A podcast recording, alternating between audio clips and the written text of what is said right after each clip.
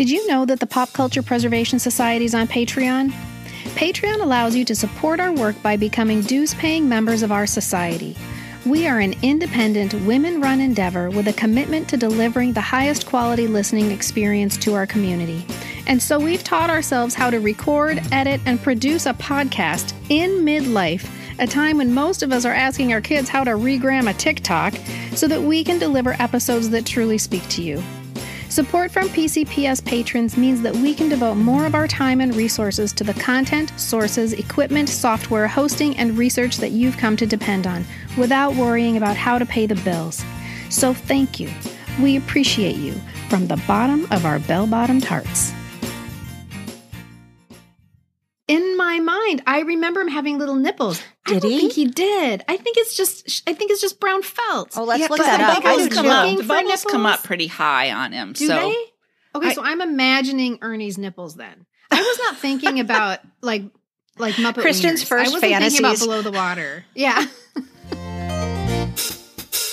Hello world, here's a song that we're singing. Come on, get happy. A whole lot of loving is what we'll be bringing. We'll make you happy. Welcome to the Pop Culture Preservation Society, the podcast for people born in the big wheel generation who all believed they'd die by quicksand. we believe our Gen X childhoods gave us unforgettable songs, stories, characters, and images. And if we don't talk about them, they'll disappear, like Marshall, Will, and Holly on a routine expedition. And today, we are saving the best animations, videos, and skits from our generation's Sesame Street, as determined by you and us, in a countdown of our top 10 Sesame Street favorites. I'm Carolyn. I'm Kristen. And I'm Michelle, and we are your pop culture preservationists. Okay, you guys, I'm going to try something. Listeners and Carolyn and Kristen, just see if you can join in with me if all I sing is this. Mahna mahna. Do do do do Mahna mahna. do do do do Mahna mahna.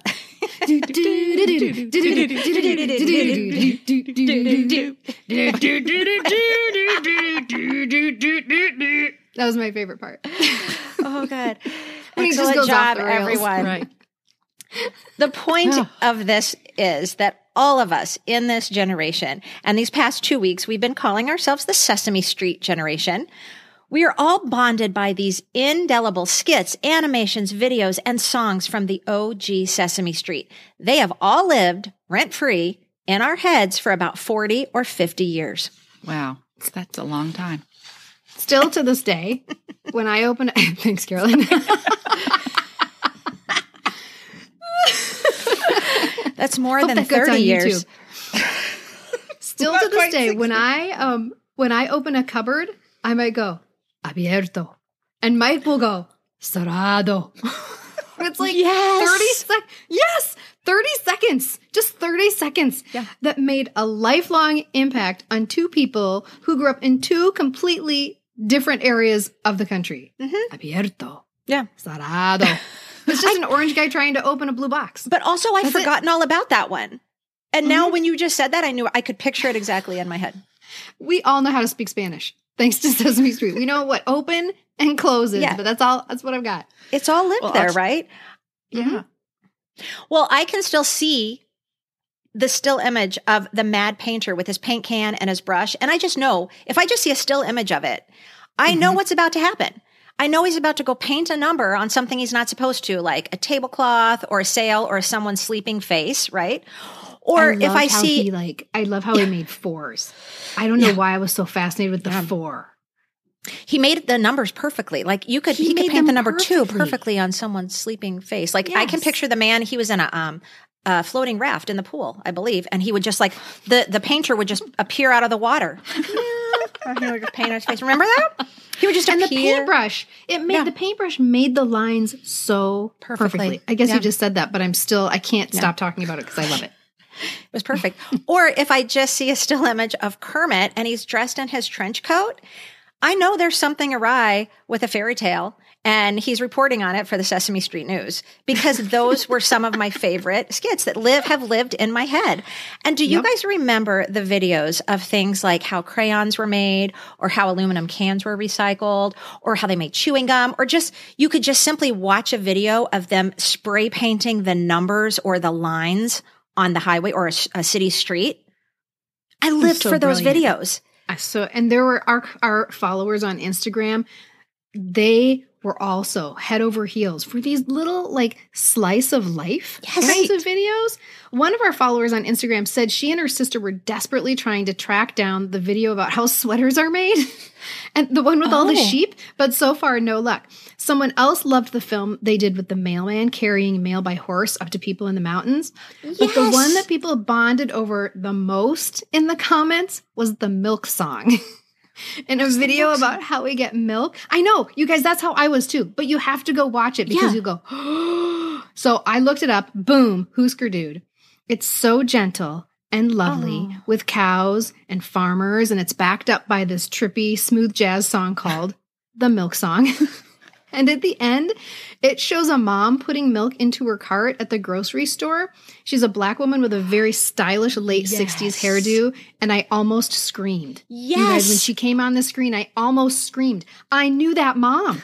I knew the shirt she was wearing. I knew the earrings she was wearing. I recognized the bottle of milk in her hands. It was all so familiar. But what people in the comments loved the most was the song. and Patina Reith said, I used to be a cafeteria lady. When we would restock the little cartons of milk, we would sing, Milk, milk, milk. Because that's how the song goes. And she was not the only one. There were so many people who were trying to type how they sang that weird little milk song. I'm gonna go look it up. Maybe maybe we should put it in the weekly reader. We'll see. I think we should definitely put it in the weekly reader.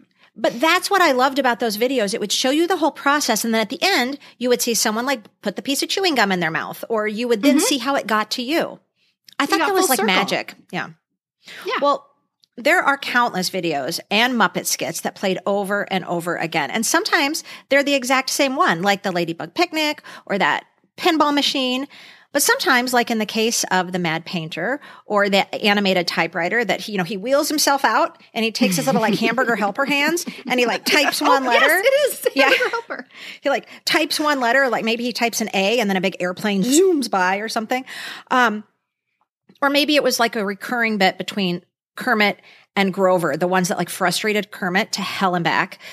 But those ones, those ones sometimes change depending on the letter or the concept or the number that they were, that was being taught that week. But we still recognized them, yeah right? We did. Mm-hmm. That's what made this show, I think, so successful was the repetitiveness. Yeah. Yeah, we did not mind seeing the milk song over and over and over again. We're like, when are they going to play the milk song? It was sort of like watching MTV. Like, when are they going to play Thriller? It totally was, and we all had as mm-hmm. as we're about to as we're about as this whole episode is about. We all had our favorites. So even as like a four or five year old child, I had enough. I would sit there enough and be like, "Oh, it's this one," you know. Oh, it's the typewriter mm-hmm. again. Oh, sure. Yeah. But if it's like, oh, here come the ladybugs, you know, and I could sing along with it, or we all had things Yep. that just spoke to us more than others, and it's been different for all of us, as evidenced by um, this list we're about to share with you. But that's what was just so fun. It was just such a show for us that it was like a variety show, kind of, right? Yeah. They were wizards. They were chil- child Ah, wizards. Child wizards. Cut that. I don't know what the hell that means. so when we posted on social media and asked our listeners to tell us which of these was their most memorable, the response was huge. So once again, I put on my visor and got out my adding machine. I don't know why you need to wear a visor when you, You do. math, but You do. You do. Uh, it's kind of clear. Is yours like clear, maybe clear green? Yeah, it's clear. That's my math good. visor. Yeah, good. Mhm. And there's a band around my arm too. I don't know what that is for. Of course. Yeah, it's for doing math. All of a sudden, you're like a did- dealer at uh, a Yeah. casino. Does that involve, involve math? I don't know. So I did lots and lots of math. And Carolyn and Michelle and I also contributed our most memorable bits, and things were weighted and given values, and I had to carry and borrow, oh, which I don't even think is a thing anymore. Well, it should I be. think I think it's gone. I don't think our kids know how to carry and borrow. No. Oh, no. That's another episode. Yeah. Okay, anyway. and then voila, I've come up with the top 10 PCPS Sesame Street favorites. A one and a two and a chickabooma chick. And there were so many nominations, and all of your favorites deserve to be heard. And so, if you stay tuned after the outro, at the end of this episode, I will read a list of all the vote getters that didn't make it into the top 10, but oh, still nonetheless deserve to be recognized. Yeah, I don't know what I was thinking. I like, like oh, I'll make a list. But that's when I thought there were 25 comments. yeah. No, no. there like there was 25 comments. comments in the first three minutes uh, on that Yes, crowdsourcing I know. post. I'm like, oh shit, what am I doing? Um, okay, drum roll, please. In the number 10 spot, we have the Alligator King. I love the Alligator king. I had. Forgotten about an- it. I, t- I had forgotten about all of these basically. Oh, Except with just a handful, I had forgotten about these until you see the animation and you go, oh, I know that guy. So the song tells the story. This is from 1971, and um, it's about the number seven. The song tells the story of an alligator king who is feeling mighty down and offers his crown to whichever of his seven sons can cheer him up. Said the alligator king to his seven sons, I'm feeling mighty down. Whichever of you can cheer me up will get to wear my crown. Um, the first six princes bring their father luxurious gifts that all seem to go awry in some way, like like seven oyster pearls that get stuck on his alligator claws, and and seven rubies that he thinks are cherries, and he puts them in his mouth and he breaks all his teeth. And then this was my favorite one: seven diamond rings that he puts on his foot claws. the memory of the foot claws, Yeah. like it's Yes. just burned in my brain. Just you saying it. And like I haven't watched it. Just you saying it now. I'm like going, yes, Yeah. yes. I know, right? Right. You just totally forgot about it. It's the like the most joyous feeling. So unfortunately, those diamond rings on his foot claws, they make him trip and he falls down. and then the seventh son comes in. He's empty-handed, but he sees that his father needs help. And this is where they insert into the song a little boy's voice being like, Hello, father, it looks like you need some help. And then he helps his dad up. And this is the son who wins the crown. It's like I said, it's the animation that is so familiar to me. This was produced by Bud Luckey. The music was performed by a jazz musician named Turk Murphy. And then Luckey played the banjo. So this is just so folksy. It's so 1970. I can hardly stand it. That was the Alligator King. That's our number 10. Number 10. All right. Mhm. Well, coming in at number nine, which I was kind of surprised it wasn't higher, but that's okay. at number nine, we have one of my favorites, Rubber Ducky, written in 1970 by Jeff Moss. It appeared in the very first season of Sesame Street, and it's Ernie's signature song. It is a tribute to his beloved Rubber Ducky. It was actually released out into on the radio and stuff, and oh, it, oh, I didn't know that. Yes, it charted number 16 on Billboard's Hot 100 singles in 1970. I it. didn't know that. Rubber Imagine Ducky is a hit. today. If like today, like a song from like I don't know what are the the and like Bluey. Patrol. I'm trying to think. Yeah, the Bluey, the- yeah. Bluey was on the Billboard Top 100. Isn't it sad that we have trouble naming a children's show? I mean, that just shows Yeah. you where we are in our lives. Yeah, Well, and then they watch so many like streaming ones. They're not even ones Oh, we who would have any exposure to No. whatsoever. I They're in wouldn't know how to parent today. I would have no idea. Thank you for saying that. I would have known. Yeah. But besides the song, I remember, and this might sound a little odd, but you know, Ernie would be in his bathtub. And Ernie wouldn't have a shirt on. Ernie I know what you're gonna say. I know what you're gonna say. I know. it was just I mean, I was amazed and I was wondering, I would wonder what was underneath the bubbles too. Like, was this a naked puppet? Like there was a little bit of I don't know, some tantalizing uh aspect to it. And that It was naughty, like, kind of like, wait, why is Ernie in the? But the funny thing is, it's so kind of, um, kind of gross now to think what was under the bubbles. It was just some guy's hand stuck up Ernie. Not a Did we even But um, bomb, That's yeah. a, a great point. I don't think I knew there was someone's hand under there. At least No, when I no, first no, started watching. It wasn't until later I have vague memories of watching it with my sister and trying to catch a hand coming up. Like, could I ever see Oh. like the human hand underneath one of the puppets? Like, that would be a really sneaky thing. I think I was in denial. I was not looking for the hand. I certainly didn't know anything about the hand until I was probably over eight, and and Oh, I was for sure, like, yeah. I'm looking away. I'm not going to accept this. Yeah. I was going to say I was probably spoiling it for my sister. I got a lot of joy out of being mean to my sister. So I'm sorry, Ronnie. Thank you so much, though, for that memory because when you just said when Ernie was in the bathtub, uh, 100% I relate to that. I relate Yeah. to it wasn't like as much tantalizing to me, but it was like, what's under the bubbles? Like, what I would try to imagine what his fur, like what his body, like, does he have a little orange butt? Does he, you know? And it, and it reminds me of a funny story that's just like um, family lore. Sorry, everyone, you're going to get one of those. Guess what my daughter said when she was little stories. But when my older daughter was little, like maybe two and a half, I was trying to potty train her. And she was sitting on the toilet and she was just thoughtful, so thoughtful. And she looked at me and she's like, Mommy, I was like, Yeah. She goes, When Elmo goes potty, does his fur get wet? Oh, of course it does. And it's just one of those that I was like, you wanted to laugh, yes. but I was like, Yes. wow, I've never thought it. Well, he probably wipes it and, you know, gets it dry, Yeah. just like, mm-hmm. but th- she, that's what she was just sitting it. there on the toilet and just thinking so hard, thinking about Elmo Yeah. when he goes potty. But that's how I would oh, get about Right. Ernie in the bathtub because it was the only time you, you saw him without his shirt, shirt. Right?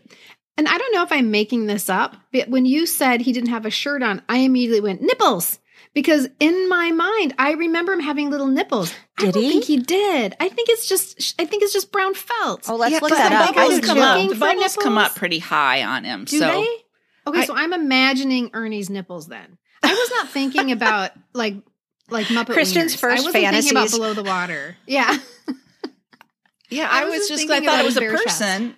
You know, I thought he was real. I thought like is you hmm. know that he's all the way on there, not in a tantalizing weird way, just like he's No. he's like me. And, You guys know, might has a think how cute Ernie's little butt would be. It would be Be cute. so cute, little felt butt mm-hmm. sitting on the bathtub and his little legs sticking out straight. so cute. Oh, rubber ducky, you're the one. You make bath time lots of fun. Rubber ducky, I'm awfully fond of you.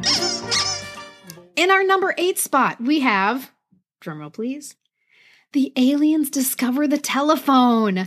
You guys, this was my number one. Was This is- it? and I can't believe it's at number eight because this is my number one. I love the aliens. And so you have these two fuzzy aliens, right, who are terrified of things like clocks and books and telephones, and they're best known for their language. They go, yip, yip, yip, yip, yip, yip, yip, yip, yip, uh huh, uh huh, yip, yip, yip, yip, nope, nope, nope. Oh, and when they get scared, they hide underneath their lower lip, they, which shoots up to cover their face. So their lip is up by their eyeballs on top of their head. So they have they have a, a book that they will consult about these earthly things. They'll go book book book book book book book, and they open. But the book doesn't help because they can't they can't follow the line of thought. So like they think they're consulting the book about a grandfather clock, and they think the grandfather clock is a person because the book says that people are tall and they have faces and they have hands, and they're like gong. right, it's just so funny. Um, so when the aliens come across a telephone, and they're very curious and they say hello to it, but the telephone doesn't do anything. So then they try mooing at it. And then they meow, and their their lips are really big, and they Yeah. scoop out wide, and they go Right. meow, looking at the telephone, waiting for it to respond, but nothing, nothing. But then the phone rings. And they get very excited and they go, ring. and they start imitating the telephone. And all is right with the world. Oh my God. Ah. Oh. Oh. Ring. Yip, yip, yip, yip, yip, yip, oh. yip, yip, yip, yip, yip. Ah. Ring. Well, coming in at number seven is a huge surprise to me that it's not higher on our list. But coming in at number seven is Mahna Mahna. Do, do, do, do, do. Mahna Mahna. Do, do, do, Do, do. do, do, So, did you know that Mahna Mahna is actually the name of the purple Muppet with the wild orange hair and that furry Oh. green kind of beatnik looking tunic? Oh, No, I didn't know that. Yeah, that's actually what they called him. He had some other names in the past, but um, for the most part, it's Mahna Mahna. He was sometimes referred to as Harry. But um, an early version of this sketch first appeared on Sesame Street on November 27th, 1969, just 17 days after Sesame Street premiered. But it was an appearance of Jim Henson and his Muppets on the Ed Sullivan Show on November 30th that same year doing Mahna Mahna that cem- cemented the song's fame. It just went crazy. Everybody couldn't get enough of it. The first version, the one from the late 60s and early 70s, this is the one I'm most familiar with. It's the two little girl puppets, and they're just trying to sing the song. okay, let's sing a song. Should we sing a song? Okay. Do, do, do, do, do. And then here he comes. Mahna, mahna, do. And they kind of look like they're surprised, but they're like, okay. Do, do, do, do. You know, and he just kind of walks around, and then he like runs back and he runs forward. And, um, actually, interesting fact, but Mahna Mahna comes in and everyone just kind of sings together. And at the end, the girls just kind of wander off. Everyone's just kind of okay with it. the version that appeared on the very first episode of The Muppet Show in 1976, and this episode was the one with Juliet Prowse, the girls are replaced by these monsters called the Snoths, which is a combination of snout and mouth. It's this bright pink monster. And Mahna Mahna in this version by 1976 is a lot more crazed and the Snoths are a lot more aggravated at him. And it's very funny to watch how aggravated they get because he's just kind of losing his mind with the Mahna Mahnas, you know? so there's two versions that you should look up and they're both, um, they're both pretty funny. Mahna Mahna. Phenomena. Mahna Mahna. Fun fact Did you know that this song originally appeared in a steamy film about Swedish sexuality? Wait, the what are you actual song. about? Yep. It was written by I forgot um, I didn't write it down, but it's um, it was it was an actual song, and it originally appeared in a racy Italian fil- film called Svezia, Inferno e Paradiso. I don't know if I said that right. It means Sweden, heaven and hell. And there's a scene where a bunch of Swedish models crowd into a sauna and they're just wearing bath towels. If you just search Mahna Mahna though, on the, if you're on the Muppet Wiki, fandom, it gives you all the different versions of Mahna Mahna and it gives you this. And in the background, you hear it. And it's going do, do, do, do, do, ba da ba da, do, do, do, do, ba da ba da, do, do. It's not the Mahna Mahna. It's just the, it's like the original Boom Chicka Wow Wow. So, you guys, I am definitely putting in a link to this fun article that I got this whole, this was not on the Muppet Wiki dot fandom, whatever it is. Um, this was, um, I think it was Mahna Mahna turns 50. It was just this fun article I found um, online, and I'm going to definitely put a link to that in this week's weekly reader because there is a lot more fun facts about this song. We just don't have time today. Um, and really links to some really fun YouTube versions, including one from the UK version of The Office, where the cat on The Office they were singing it, and another really cute one with Sandra Bullock from a show called Muppets Tonight um, in the 2000s, where she's doing a version of it. So It'll I'll never die. It'll Yeah. never die because it's the funniest thing that's ever been produced. Let's just be honest. Right. Well, and that's, you know, like we said at the very beginning, that's just one of those things for our age mates that you can just walk up and say to anyone. I, I challenge you to, you know, we always say if you need an icebreaker at a cocktail party, say like, what's your favorite Brady Bunch episode or what was your first concert? How about this one? Just walk up to someone and go, mahna, mahna. They'll see what they love do. you or run away, and then See you'll if they know. go, You'll do, know right do, away. do, do, or yes. That's your vetting process. Yeah. Are we'll you be my friends? We won't be friends. I have a mm-hmm. little story that just came to me as you were singing it and when you talked about it being on the Muppet Show. Because for some reason, there was always a part of me, and it makes sense now, that kind of didn't really like that song. It, it gave me a weird feeling. And now I've just put two and two together. It's four. Okay, here you go. It, the Muppet Show would be on on like Saturday nights. Maybe it was syndicated, uh, maybe, and it would come on at like six thirty and before like regular TV. And lots of times my parents would be going out, and we were having a oh. babysitter come. And I didn't like babysitter. I didn't like when my parents went out. I just it was I was one of those kids. I didn't like sleeping over places a lot of times, and I didn't like when my parents weren't home. And so lots of times that song, you know, that show would be on, and that song would come on, and it would give me. I can just feel it now, like when you were saying when it would be on the Muppet Show. And I didn't like it because I remembered how I felt when I was watching it Oh when I was a kid. Because Oh. oftentimes my parents were getting ready to go out and we were just waiting for the babysitter to Yeah. come over. oh, But it goes back, Carolyn, to just what we talked about last week. Music. I mean, it's like science. The way it it uh-huh. unlocks just so many different kinds of memories for us. Like that's and just deep. amazing. Yeah. Mm-hmm. Number six, Number six is going to warm your heart. In our number six spot, we have two little dolls. One, two, two little dolls. One, two, two little chairs.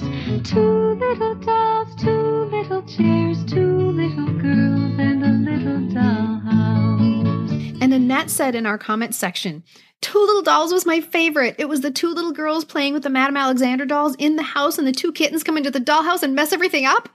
And it's like you can hear, if you could hear words typed on a screen, these would be like joy bouncing off the walls. Like she's so excited to be given the opportunity to talk about two little dolls. So this is also known as Dollhouse in some instances. And it is a song about the number two. It's from 1970. It's a live action film by Jim Henson about two girls playing with their dollhouse. And people were really into the Madame Alexander dolls. Do you guys remember these? They were a big deal. I mean, I bet I had 30. I mean, my mom got us one for every birthday, every Christmas, and my girls too. So I have all Yeah, the old, like a I still have collector's all the old ones. And my girls got one for every birthday until they were probably like 16 or something. So we have I don't know if tubs of them in their original with that. boxes. Yeah. We weren't I allowed to play were with them. gross. We couldn't Like play their, with their them. Their hair was gross. Yeah, what was Their the hair point was- Oh, of they're dolls you beautiful. couldn't play with? Are you kidding? What? I just didn't. I I just didn't like No. the idea of a doll I couldn't play with. Like, well, they're I like just- collectors yeah. and they're beautiful. To be honest with you, they were way more for my mom than they were for us. Yes, Yeah. that's right. Yeah. I think I think how Carolyn, you do really do not like animals who act like humans and do human things. My version of that is doll hair. I do not like doll, Doll hair. hair? It freaks me out. Doll hair, yes. And my Wow. memory of Madame Alexander dolls is like the hair is all ratty, and then I'd see the holes in the head, and Wait, I didn't like it. You're it. thinking of a different doll, I think. The Madame Alexander No. doll's hair is like beautiful and like so styled, almost with like a Well, little until I hairnet over ruined it. it. It's perfect. I mean, I probably Oh, ruined it. Yeah, you did. I think that's what happened to me. I think I maybe got one like as Yeah. a gift, and I immediately was like going to take it out of the box and do something with it. And my mom was like, "No, that's not Oh. what you do." And then maybe I never got got, one trouble. after that. Mm-hmm. because- So in the video, two little dolls, and with their Madame Alexander dolls that I um, apparently am afraid of, they show us all the tiny little dollhouse things, like two little hats and two little plates and two little spoons. And oh my God, the little spoons! I was so fascinated with the two little spoons. And then eventually, two cats get into the dollhouse and they knock everything over. And I love it when we learn things from our followers when they just put things in the comments. And I'm like, huh, is that true? So H. Falk said that dollhouse was actually built by Jim Henson for his daughters. That's his daughter's dollhouse that he built for them. what? oh, Yeah. wow. Mm-hmm. yeah. That's such and a the fun entire fact. film was shot inside his daughter's bedroom, Cheryl and Lisa. So that was Cheryl and Lisa's bedroom. And the cats were owned by the Henson family. Those were Jim Henson's cats let loose in the dollhouse.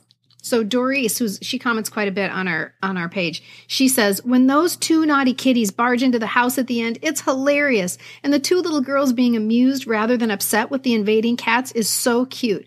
The little electric lights in the dollhouse also wowed me to pieces." And can we talk a minute? This is Doris talking, not me. Can we talk a minute about how progressive it was for that time for the two girls to be of different races, mm. a Caucasian girl and an Asian girl? When I got older, I really learned to appreciate and admire that. And she's right. I think Sesame Street would have been the only place we would have seen that. Okay, coming in at number five is something that was very, very high on my list. And number two, I believe, might have even been tied for number one. But that is Grover as the waiter. And specifically, the one that kept showing up again and again from our Instagram followers is the fly in my soup one. But really, I feel like it could be any of the ones where Grover is the waiter. Um, this is the one that, um, Kristen, you were even wondering last week about the the blue headed round, the round headed blue-headed man, with man. the the mustache and the, so that's Mr. Johnson, and um, Mr. Johnson is always the customer, and Grover is the waiter at Charlie's restaurant. Um, Grover's always his waiter and always, always messes things up. Usually the sketch is teaching a concept, like in the case of the fly in my soup skit, it's teaching in as opposed to near, under, on, next to. You guys, I would get so excited when I see Mr. Johnson sitting at that checker tablecloth and know the hilarity that was about to ensue for me because I loved Grover. Adorable furry Grover, your friend, adorable furry Grover, he was always so convinced he was right. And Mr. Johnson would get so increasingly aggravated. And he would usually always end up saying, why do I always come to this restaurant? And as a kid, you're kind of like, exactly. Why? but that's the joy of it, right? That he does. And over the many, many years that this skit recurred, um, Grover would show up as a worker at Mr. Johnson's vet after a few years or working at other places Mr. Johnson would go. So they they kept this whole shtick going for years and years um, because I think it was so successful. It was hilarious to me. Oh, waiter! Not now, sir. Yes, sir. Waiter at your service, sir. Waiter, there's a fly in my soup. Could you do something about it? There is a fly in your soup in this establishment? Yeah. I shall do something about it instantaneously, sir. Do you know what my favorite part of Grover as the waiter is? Hmm. Is the the cloth that is over his arm. The little white cloth. He'd hold his Yeah. arm out. Yeah. And I don't even I didn't understand what that was for at the time, but that signified that he was a waiter. Yes, but it's. I was uh, rewatching the Fly in My Soup one last night, and it's so funny to watch him carry the soup because you know it has to probably be someone's hand under there. That's not. But you guys, there's soup in the bowl. There's noodle soup in the bowl. They put it on the table, and you can see it moving around in You the can bowl. see it for so real? kudos to them for the realis- realism. Yeah.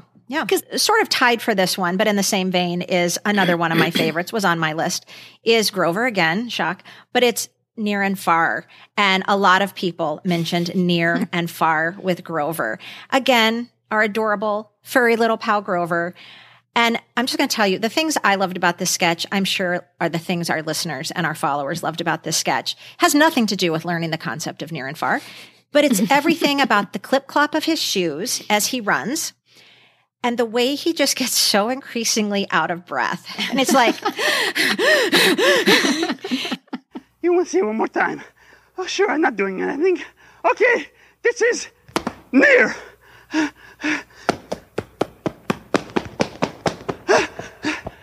This is far. it is classic repetitive learning, right? But in true Sesame Street fashion, they made it so silly and so adorable that we learned it. You can't help but not understand what That's near and far is at the end of that. And oh, can't you guys just hear the, and here's what I do now as an adult. I can imagine the person on the side doing the shoes, you know, as, you know, it's so cute. I love it. Very cute. Well, coming in at number four was actually my number one. And it is the baker in the chef's hat falling down the stairs.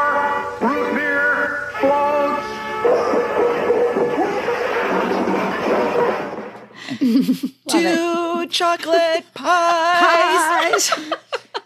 Oh, I love it so much. Well, let me tell you, uh, in my mind, it's a standalone thing, but it's actually a part of um, a series of, of a longer segment called the Numerosity films. Oh, I had no idea. Each film, if you remember, it opened with an animated sequence where kids are counting up to 10. And it's like a kaleidoscope of numbers that are coming like at us. And the Oh, kids are yelling yes, it. yes. And then, or not yelling it, they're saying And it. that's actually that animation was like very new and um, cutting edge animation. This it was like a spirograph Right, on your exactly. TV screen. Yeah. So they count forward to 10 and then back to one. And um, then another animated sequence followed, and children would count to the specific number. And then um, there'd be other animated numbers kind of zooming around the screen. So what would happen? It'd be go like one, two, three, four, five, six, seven, eight, nine, ten. You'd count backwards, and then you'd know what the number was going to be for this episode. So it'd be like one or two or whatever. And then there were different um, human characters like jugglers, professors, um, and they would have objects somewhere in this uh, film. So it might be like four bananas, and you they would count the bananas, and then finally the baker that we'd call out whatever number it was. So if it was again like four, be four banana green pies, and he'd be holding them, and that was actually Jim Henson's voice that was saying that, oh, and um. Alex Stevens was our baker who would tumble down the stairs. Actually, a professional stunt performer. At one point, was actually the president of the East Coast Stuntmen's Association, and um, he was good at these pratfalls. Now, our um, founder of Sesame Street, or our creator, Joan Ganz Cooney, did not like the baker's sketch. Oh, she didn't. Oh, not at all. She said, she basically said, I don't like it. Um, very in a flat voice. She's like, I don't like it. Banana peel humor, that's male Oh. and it's from age four on. Younger children, two year olds say they think he's hurt. And then oh. why does the guy stay? And then she says, this show, meaning this epi- this show of falling mm-hmm. down the stairs is definitely male oriented. And the films were eventually taken off the show for being deemed too violent. What? Okay, this is very interesting because I don't disagree with her, and yet it's our favorite. Same. I was going to say that too. Like as Carolyn's reading that, I'm thinking, oh, that makes kind of sense. But I was thinking, I loved it. It made I me laugh clearly so it came hard. in at number. What are we on? Number four?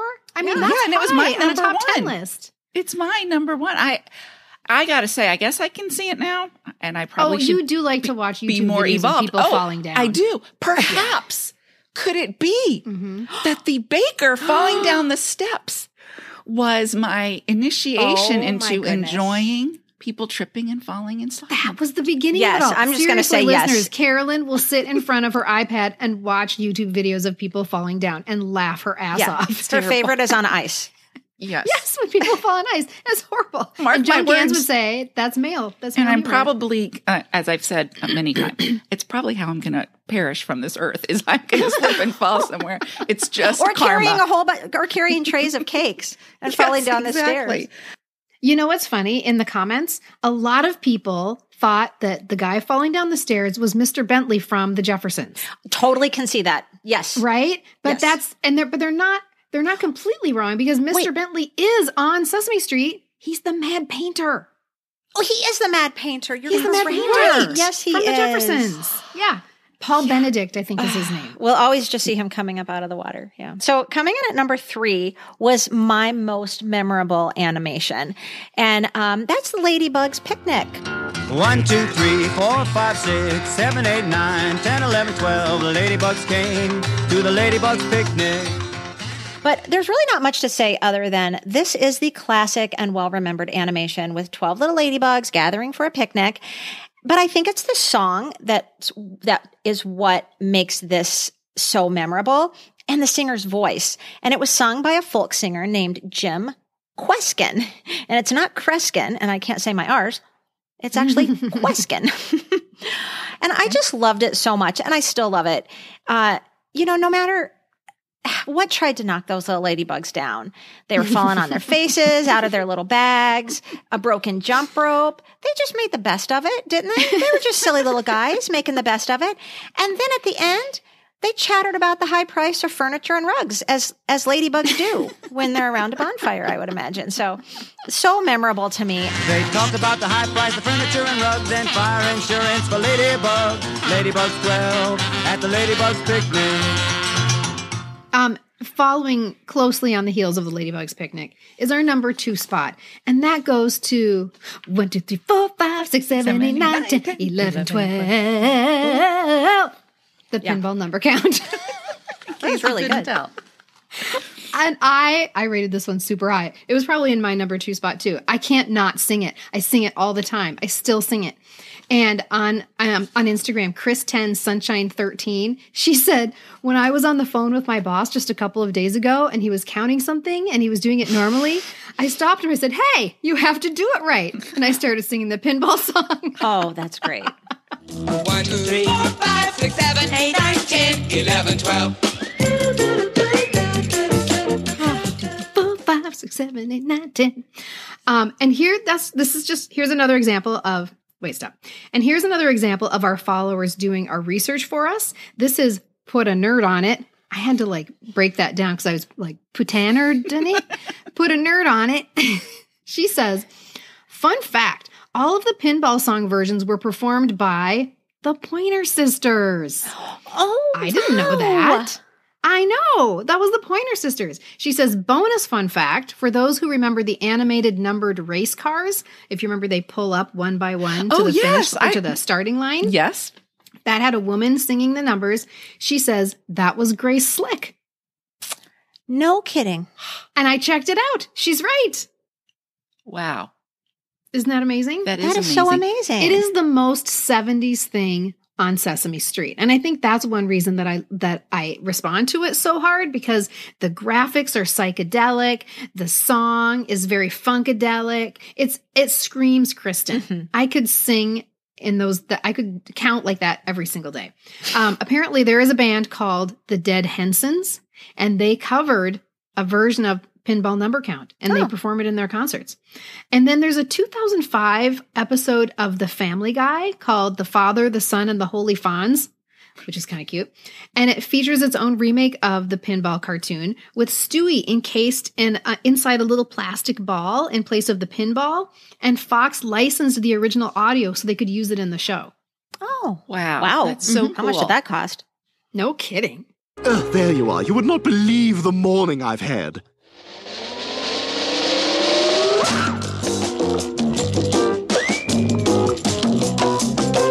One, two, three, four, five, six, seven, eight, nine, ten, eleven, twelve. Carolyn has the esteemed honor of revealing what the most memorable Sesame Street sketches amongst the Pop Culture Preservation Society. I'm honored to have this privilege of announcing the number one Sesame Street skit as voted on by our Instagram PCPS Society. The number one Sesame Street skit is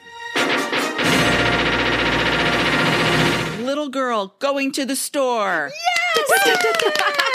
but that's not what it's called. What is it oh, called? It's actually called I Can Remember.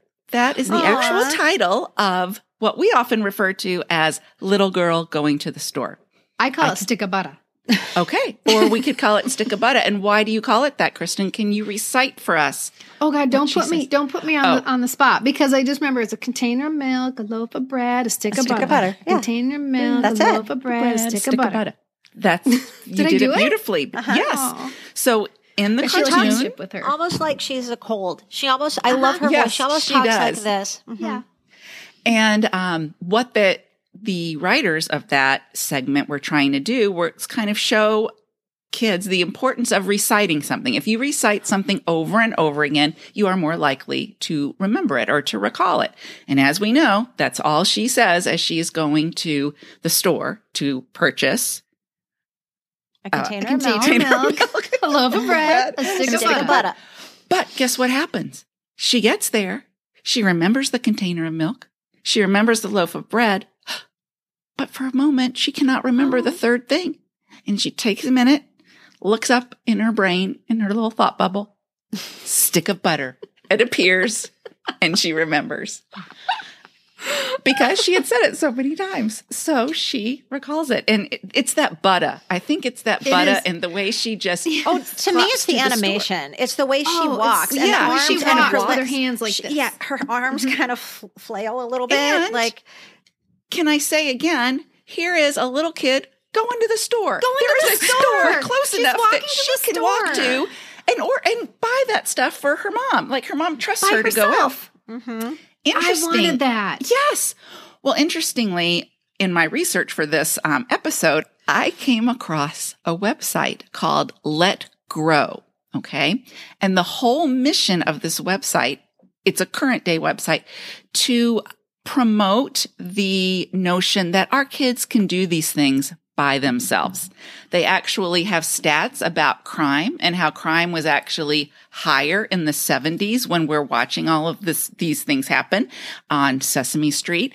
And they're saying this little girl, she's little. She's not even mm-hmm. old enough to reach the counter at the store, but yet she's just proudly marching down the street. And they use that as an example of this is what let grow is all about. We want our kids to be able to do these things. And I just We're thought that was really back. interesting. A loaf of bread, a container of milk, and a stick of butter. A loaf of bread, a container of milk, and a stick of butter. That concludes our most Gen X countdown of all time of the most memorable skits, songs, and sketches from the most well known children's television show of all time, as voted by members of the Sesame Street generation. Today's episode was brought to you by the letter T and the number 10 for top 10. Get it? that was the best I could do. so clever. And remember to stay tuned after the outro for a list of all the vote getters that didn't make it into the top 10.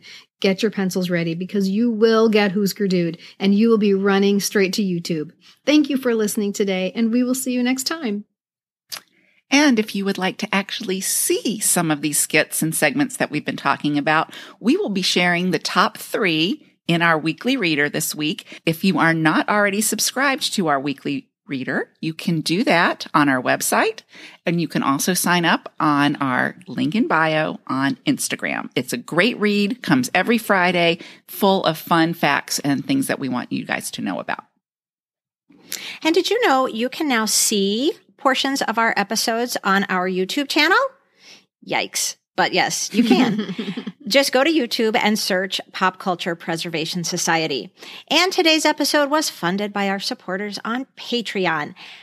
We like to thank our supporters by name because everyone who joins our team over on Patreon gets a shout out on this podcast because they are what makes all of this happen. It keeps us trucking and we love them for it. And today we'd like to give a big thank you to Kelly, Christy, Julie, Kristen, Megan, Linda, and Melanie. And if you like what you hear, thank you so much for taking a moment to leave us a rating and a review on Apple Podcast and rate on all platforms. In the meantime, let's raise our glasses for a toast courtesy of the cast of Three's Company. Two good times. Two happy days. To Little House on the Prairie. Cheers. Cheers, everybody. Okay, here's our list of all of the vote getters from our Instagram followers. I'm excited. The Pop Culture Preservation Society. They are our society. Here we go.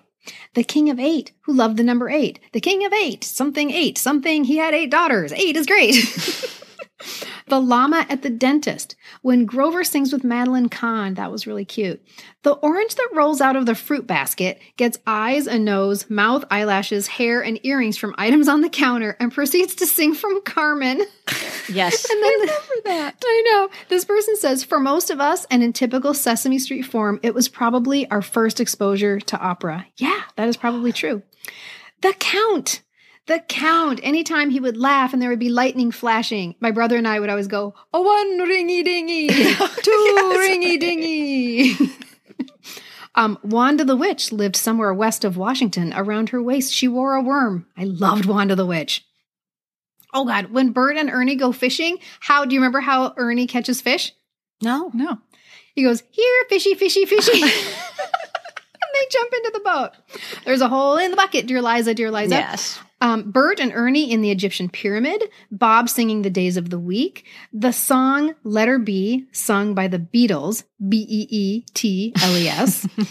Um, Lefty the salesman sells, oh, sells Ernie an eight. I think that's the one I was referring Oh, to. yeah. Sing, sing a song with Bob, which, like we said, is a hit for the Carpenters.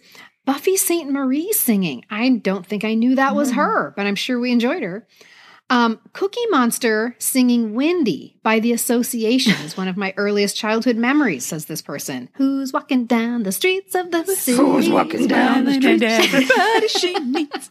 But you know what? I don't think it's Cookie Monster. I think it's just a blue monster. Oh, We'll see. Um, teeny throat. little super guy, Monster Piece Theater with Alistair Cookie, Oh, yes. The Marmoset, a skit called I'm a Baby. And this person says, This sticks out in my mind because my cousins and I recreated the whole thing in our second floor hallway. oh, Michelle, I think this is what you were talking about. These three different sized little rubber balls making little sounds while rolling around and trying to roll into the correct sized hole. Uh, no, I don't think Is it's that that. different? It's this. I'll show you just so you guys can hear it really quick. I pulled it up and I just wanted to show it to you real quick. Let's see. Kick the party off. Whoops.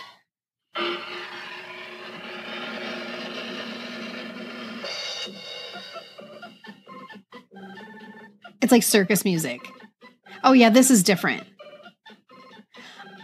Oh, I think when I was I think in the episode, I was thinking more about this one with the little holes. But this is cool. It's like a little roller coaster track almost. Yeah. Mm-hmm. And then it'll go and hit all the different little numbers. Mm-hmm. Yeah. Um, okay, next we have Ernie and the Boogie Woogie Bugle Sheep. I'd like to visit the moon, the little girl swimming like her frogs, the little Inuit girl showing how she gets dressed for the extreme cold. I did love that one.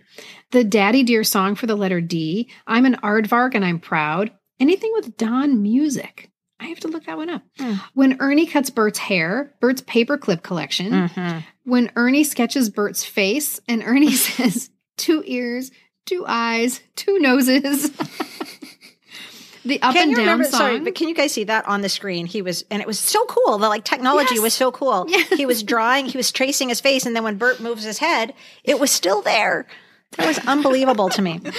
Uh, the up and down song with Cookie Monster. M M M M M M M Martha. Um, the Born to Add Springsteen sketch. When St- when Snuffy was still invisible. Oscar the Grouch when he met Slimy. Oh, James Taylor singing Jellyman Kelly. Here's a song about Jellyman Kelly. Da da da da da. Um, and then here's another one of those live action videos. Beat, beat, sugar beat, beat, beat, sugar beat, beat, beat, beat, sugar beat. I don't know that one. It was about sugar beets. Oh, of course. the letter H in the Steel Foundry. Ernie and the Twiddlebugs with their milk carton house and matchbox car with the button wheels in his window box. Mhm. I That was super cute. Ten turtles. J. Joe Jeans and his jelly beans. Hey, let's sing a song about Jay. Oscar's I Love Trash. One of these things is not, Not like, like the, the- other. okay, yes. Um, the lowercase n and we all live in a capital I. This person um says those songs were my favorites. Those songs were really good, and it was true 1970s pop music. Like these were not children's songs. These were this was actual like pop music. No Hmm. wonder we love these.